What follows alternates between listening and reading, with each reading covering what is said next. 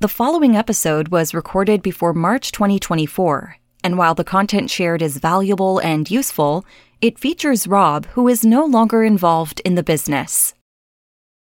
Hey, it's Rob and Kennedy. Hello! Today on the Email Marketing Show, we're talking about the lies, the dirty, rotten lies that your email marketing platform is telling you and why they're bad for your business. Now, before we dive into that conversation, we've put together something that we would really love you to check out, and we think you'll love it. It's really cool and it's free. Cool and free. What more could you want? Now, you want to make more sales from your email marketing. We know you do. That's why you're listening to this podcast. Either that or you've you've you've put on the wrong podcast. Uh, but you can't make sales if nobody's clicking on the links in your emails. So we've put together 12 really good creative ways to get more clicks in every email that you send in a new download that we're calling Click Tricks. It's been working on this for a while and we're very excited to give it to you. It's totally free as a listener to this podcast. All you have to do is head over to emailmarketingheroes.com forward slash tricks. He finds doing the washing up to be therapeutic. It's comedy hypnotist Robert Temple. And he's lactose intolerant. It's psychological mind reader, Kennedy. So do you do the dishes like in the lotus position? Is that what you're like? Um, I'll tell you what I do. Every day I go and I pop my phone on the windowsill, the sink's next to the windowsill in the kitchen, and I pop my phone against a little vase of flowers, and plastic flowers, and um, I put something on YouTube. It's important detail. you're painting a beautiful picture of your home. Plastic. do you live in Disneyland? I put something uh, on. We empty the bins through the, the kitchen floor. Um, I put a YouTube video on of some description, uh, whatever I'm binging at the time, and I do the washing up and watching the whole place become clean and tidy. It's just a magical feeling. You sound like an ad for Fairy Liquid.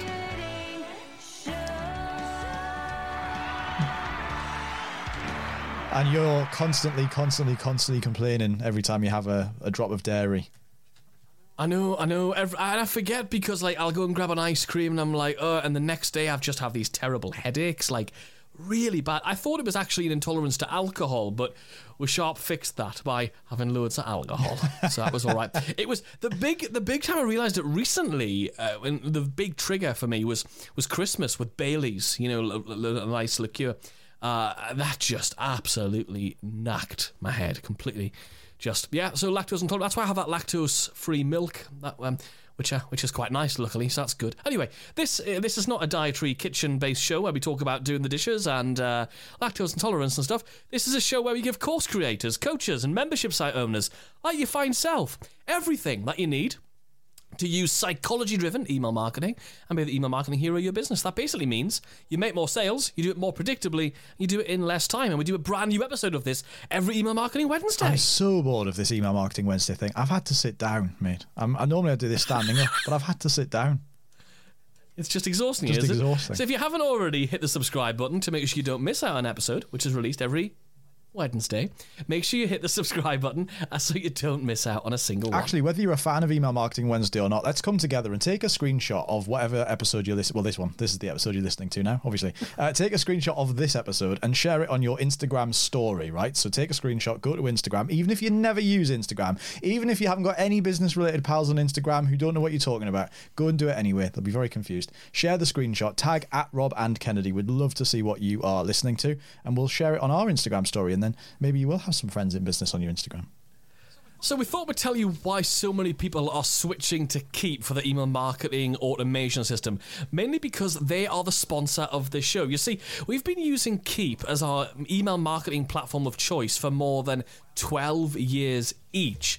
And actually, we've got four accounts between us because it literally allows us to manage our contacts, uh, build amazing email automations, run our literal whole marketing and sales systems all in one place. And with their really beautiful, swanky new user interface, it's super intuitive and nice to use as well. So go and see why we love it so much by getting inside with a 14 day, totally free trial and see why so many businesses are also switching over to Keap by going to emailmarketingheroes.com slash keap. So let's talk about it then. Now, we're being a little bit cheeky, a little bit facetious when we talk about lies that your email marketing platform is telling you. What we're really talking hmm. about here is things that they make easy that they really shouldn't even offer, things that they put up front and center in front of your attention that are actually damaging the, your mindset or perspective on uh, email marketing, and the stuff that they kind of suggest you should do without suggesting you should do it, just by the fact they make it possible. There are so many. I remember, always remember, and I don't know what this means, but I always remember as a kid watching the X Factor, and somebody would come on. Here's Barbara, aged 52 from Surrey, and she'll come on and she'll belt out a rendition of Whitney Houston, I Will Always Love You. And Simon and the audience stand and whoop and cheer. And Simon Cowell says, you're a pub singer, aren't you? You sing in the pubs. And she says, Yes. And Simon Cowell looks at her in disdain and says, Yes, you've got all the bad habits of a pub singer. You've got a nice voice underneath it all, but it's all covered up with bad habits of pub singers. These are the bad pub singer habits that Simon Cowell would talk about when it comes to email marketing. The stuff you can do, but you shouldn't. The stuff that you might do, but you should stop. I want to know what she was doing. when she going, and I with two and two, 22, eight and four, 84, will always love. And the key draw this week is run by Michael from the bar. That's what a pub singer sounds like here, doesn't it? In the northeast. Exactly. Yeah, bad habits. So, my personal main one that makes me toes curl. I think this is me number one right? I'm going to start off me, with me number one because the platforms have a big button that, well, some of the platforms have a big button that says you should do this and it you shouldn't do it. You just uh, we absolutely and we've even heard people still. We thought people realised this was a crap idea. Yet just the other day we had people going right. Well, what I do is I do this thing. I think there's listeners we'll, right listening to this podcast right now who are rewinding, going, "Have I missed what he said? Have I missed it? I'm not sure." Like because you just you told them you shouldn't do it, don't do it. If you have been doing it, stop doing it. I saw somebody the other day doing it, and he shouldn't do it either. And they're going. Ah uh, What's the great. thing? What's the thing? I'll put you out of your misery. I was I was being a tease. I was just showing you a little bit of my leg to get you interested or or make you run away. And the thing that I'm, I'm alluding to and, and teasing you with is once you send an email, the next day or the next few days, resending that same email to the people who did not open the first email. It's a button that some of the systems have in, it's a function for some others. It's called resend to unopens. It is a horrendous idea for a bunch of reasons. Technically, thanks to Apple and Android and lots of different systems over the last few years, this, these email platforms can't actually track opens accurately anyway. As you know, if you're a regular listener to the show, we've been talking about that for the longest time. We cannot rely on opens as an indicator of anything because Android saying everything's not opened and Apple saying everything is opened it basically means it's all wrong. So if you resend to un- unopens, people who they who the system thinks haven't opened, there's a good chance you're missing out on people who didn't who, who did open Oh, or didn't open, and you, and you, just sort of get yourself in a, in a right old mess. So that's the first reason, the technical reason. The second reason we don't want to be resending to unopens is a deliverability reason. So slightly technical, and that is this is another really good indicator to the email platforms that you're just being lazy. It didn't get opened, it didn't get a great response last time. Why are you just resending it? You're just banging people over the head. It's not a good indicator. And the final one is a psychological reason. Each of us opens emails and, and engages with them for different reasons. I might get an email from Rob and I might want to open that because he's put something interesting in the subject line, but the next day I might not care about the thing he's put in the subject line. And it's that which is the difference between whether I'm going to open it or not. So sending resending that same email exactly to me that didn't work yesterday, why would it work differently for me today? Why would it even do that? It wouldn't. So let's stop completely stop resending to unopens, especially when it's so easy and quick to to craft a brand spanking new email every time with a new subject line. Just using some of the stuff we talk about on this show, using some of the resources that are inside of the league. Any of these things, it's just lazy, it's affecting deliverability, it's really hurting your reputation, and it's not going to get you loads of results. The emails to resend the ones you do want to resend over and over again are the ones that did work. That's why we use automations, right? That's why we we run an email. We go, oh, that one worked really well. We put it in an automation, so every new person comes into our email list and they get to go through that really effective email. But we don't want to bang the same people over the head with the same email that did not get them to open over and over again. Hang on, I'll just help you down off your soapbox there. Don't fall. Oh, gosh, I'm going to climb off the you wall. made it down safely. Um, so so true, and it, it, just when we see that piece of advice being given everywhere, like the fact that it's so easy in a lot of email platforms, they just need to take that function out. It's it's you know email platforms have your best interests at heart, believe it or not. Um, they want you to do well because if you do well, you'll pay them longer, you'll make their life easier because you'll not be knacking their deliverability and all the stuff that they're focused on. So they should all just stop doing it. Next one um, is to pay attention to your open rate. Your open rates are one of the biggest numbers in your email platform. They're one of the first things that your email platform will tell you. There's loads of email platforms where you log in and the first thing you see is charts and graphs and boxes with numbers in, and that's cool because metrics are important and we should all be paying attention to the metrics in our business. Just open rate's not particularly one of them. It's useful that they're tracking it because even though it's wrong for so many reasons, as Kennedy already said, um, even though it's wrong and it's never been right and it's even worse now than it's ever been, at least it's relatively, it's like it's wrong relative to to to previous days open rate or tomorrow's open rate. If you send an email today and it gets a I don't know 37% open rate, that's wrong. But if yesterday's got a 34% open rate, chances are that in relation to each other, they're they're about correct. In other words, today's probably was higher than yesterday's. It's just the exact number you're looking at is wrong. Therefore, it's useful to be able to track the growth or decline of that open rate over time, but the actual number is relatively is, is pretty irrelevant uh, because it's wrong. So that one of the questions we most often get asked is, "What's a good open rate?" What and I, I hear email marketing experts talking about average open rates all the time. Of course, it depends from industry to industry, but the average is I heard it the other day is between fifteen and twenty five percent. Well, almost everybody's going to be getting higher open rates than that right now if they trust the number that the system tells them because they're just making it up. It's it's including people who did open, it's not including people who didn't open. Like it's just all wrong.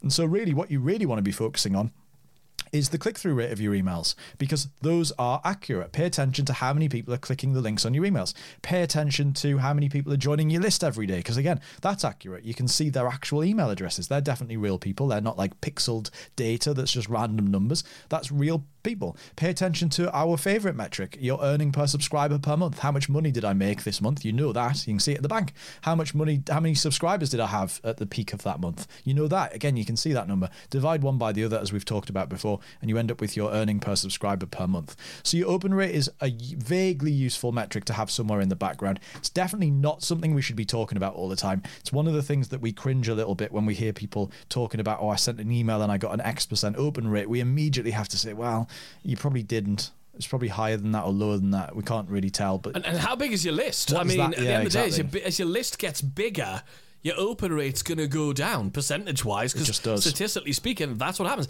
If you've got 10 people on your email list and you're not getting an 80% open rate, then that's a bloody problem and all. Right. So ignore your open rate. They're telling you they're telling you what it is. It's wrong and it's irrelevant anyway. Um, uh, here, here's another one, right? you know when you get in your email platform and it says, right, make a template or select one of these templates. It's got sections and a little bit at the top. It's coloured background. You can change the colour and put your logo in. Horrendous. Like it's that's another big lie that we need to have these fancy. It looks like the school newsletter that you printed out on Microsoft Publisher that's not what a great email looks like. There's a bunch of reasons that the first, what, what you really want your email to look like is as close as possible to what you would send if you opened up your Gmail right now and sent an email to somebody. If it has that feel to it, first of all, less images, the less stuff to get clogged up in, particularly sensitive spam traps and spam filters and all that sort of stuff is going to increase deliverability. But also, every subheading in your email. So every time you have like a different section, like you might have the here's the thing, and you tell them a little story about the thing, and then you've got like the cartoon of the week, and here's the cartoon of the week, and then you've got the next one, which is the something else, here the whatever. All of these sections, all these section breaks that you're putting in there are doing a few problems. They're giving you a few problems. First of all, is each of those could be a separate email. So if you're thinking, well, I wish I had more content, I would email more often if I had more stuff to talk about most people are putting too many things. Each of a section in an email newsletter is probably an email of its own. The next bit is every time you get to the end of a section, that is basically a subconscious sign to your reader that now's an okay time to close that email and crack on with their day. They don't need to complete reading the newsletter. It's basically showing them the exit door when they're still browsing around the shop. You would never do it in real life, right? So you don't want to have fancy templates. It also takes longer for you to put together because not only do you have to write the content, research the content, put the content in, now you're going to make it look fancy. And then if it doesn't load properly, it always looks terrible on some people's machine, their phone or whatever device. So now it looks awful as well. If you didn't have any of that stuff in, then it wouldn't it, it wouldn't be affected. It would be faster for you to produce, and you'd get better readership from them. So uh, an, another great lie that our, our platforms are pretty much all of them, not all of them, but some of them are really putting out there are you need to have these nice templates. You don't. Your templates are things like you can have a template which is all blank and then has your signature, your footer in the bottom of every one, or you might have a template that we talked about uh, quite a few episodes ago now, which is like your blank template in case you accidentally hit send ahead of time. That stuff's great, but you definitely don't want to have a fancy template with images and colors and borders and sections and shit like that. The next one, this is not exactly a lie that they're telling you, but it's sort of just the thing they're doing in, in an attempt to be helpful. Is they'll quite often pre-populate the from name, the name that you send your emails from, to be your company name. So you sign up for your new account with your email marketing platform. It says what's your business name, and you put in our case email marketing heroes, and then they'll populate that in the from name because they don't. Well, that's the best thing to do, isn't it? So the easiest thing to do. But actually, it's not the best thing to do from your subscribers' perspective and from your emailing point of view. You really want to be emailing from you or from a person within your business, you or somebody, you know, uh, somebody on your team, one of your staff, your business partner. So in most of our emails, they come from me. So it says Rob forward slash forward slash email marketing heroes. That's better than it just being Rob because people would get me mixed up with other Robs, uh, some of them who send dodgy, nasty, terrible emails that are spammy and awful. and it's better than it being email marketing heroes because people don't connect with that. People don't want to receive your company uh, literature. They want to receive the stories and the personality and the humor and the style of the person in the business. So find somebody, you or somebody on your team, to be the to be the from name and make it that. Make it your name forward slash forward slash and then the company name. That way they know specifically which you they are, which you you are rather, and they know uh, they know what you do as well. They remember, oh that's that's the guy who teaches email marketing. Oh I remember that. That's the guy who sells shirts. Oh I remember that. That's the guy who uh, teaches dog training. Oh I remember that. And that's really powerful. I mean, I find it all the time. I need to have Kennedy slash email marketing heroes because I don't want them thinking they're getting an email from that lady that they met in Las Vegas last year. I, you know, I want, I want to make sure of it. Another thing that uh, that really frustrates us, that again they all do, is to ask you to write the subject line of your email first. It comes up, oh, it's either at the top of the thing, or it's the first thing when you're setting up your your email. It's like, right, what would you like your subject line to be? And actually, the easiest way to write subject lines is once you've written the email, so you can pick out some element of that email, some part of the story, something interesting you said, a turn of phrase you used, and you're going to pull that out and use it as a subject line. It's one of the techniques that we teach and we use. So, writing your subject line first is, although it's what they ask you to do, just put a sample one in. Don't put a rude one in because you might accidentally send it without correcting it. Made that mistake before. Just put in a sample one do your email and then come back and edit the subject line. So don't write your email subject line. First. One of the problems when you do try and write your subject line first, incidentally, is that you even if you've got a really good idea. So first of all, thinking of a subject line when you haven't written the email yet is hard. And even if you do have a really good idea for a really clever subject line and you come and put that in first and then you start writing the email, you're now dictating the email, which is the really important bit, based on the subject line. You're you're moving, you're like having to shoehorn your email together to make it work to fit the subject line that you just typed. And quite often what you'll find is that as you're writing the email, it takes longer because you'll find that your natural writing is steering away from the subject line and you realize actually I've written a different email to that subject line. And then you've either got to drag the email back which is what you normally try and do. Not a great idea. You should actually let the email flow. Or you have to go back and change the subject line anyway. So as Kennedy said it much much easier and, and quicker. And you just get less confusion and loads of other stuff all of that just drains away if you start with the email and then go back and say what would be a good subject line to get people into this email one of the biggest things that many people struggle with is actually getting started writing that email if they're going to do it a few times a week. Like getting into the mood of writing an email is something I, we always hear. I just need to be in the mood. I need to like not be staring at that blank page. And we talked about a few techniques on this show uh, about how to get over that. But writing a subject line is even harder. You're adding more weight, more resistance. You're putting the handbrake on in your mind to actually getting started writing the email. Whereas if the only thing you've got to do is consider the story, if you're using our story lesson offer framework, if you're only thinking about the, the story, then all you've got to think about is that one thing. You're not thinking about the lesson, the offer, you're not thinking about the footer, you're not thinking about the subject line, you're not thinking about all the technicalities of who it's going to, nothing. You just want to be able to write the, the first part of the emails. You're going to reduce the amount of mental calories that are required in order to get the email done. And then you've got the pick of any element of your email that you want to become the subject line. So don't write your subject line first. And the last one is really that you should email all of your subscribers all of the time. You should log into your email platform, you should select all your subscribers, you should write an email and send them an email. But actually, that's not really true you should really be paying attention to who's super engaged and email them more often, who's less engaged and email them less often, if at all. You should figure out, I need to have segments. I need to figure out, you know, I need to divide my subscribers up based on their interest, based on how recently they purchased, based on what they purchased. A lot of the time we're constantly excluding people from certain emails that we're sending because they don't need to see that piece of content or they don't need to see that piece of content yet or they've already clicked to see one email. And that's why we use like the sort of really dynamic campaign ideas and stuff that we put inside of the league for our league members is you know you want to route people down different paths. You want to take people around different corners. You want to make sure that you are constantly referring people to the different things that are most relevant to them. If somebody clicks to look at a piece of content then tra- use the fact they clicked to look at that piece of content to tell you something to move them into a sales campaign, that kind of thing. The the linear approach that used to work years ago before sort of uh, complex follow ups and automations were a thing was to log in, select the subscribers, write an email, hit send, bash it out to all of them, sit back and hope for the best. And that's kind of changed now.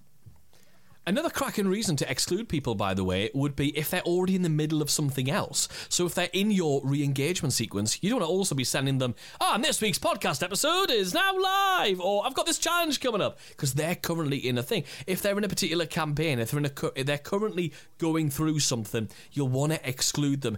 And the way to think about this is what is that subscriber's experience?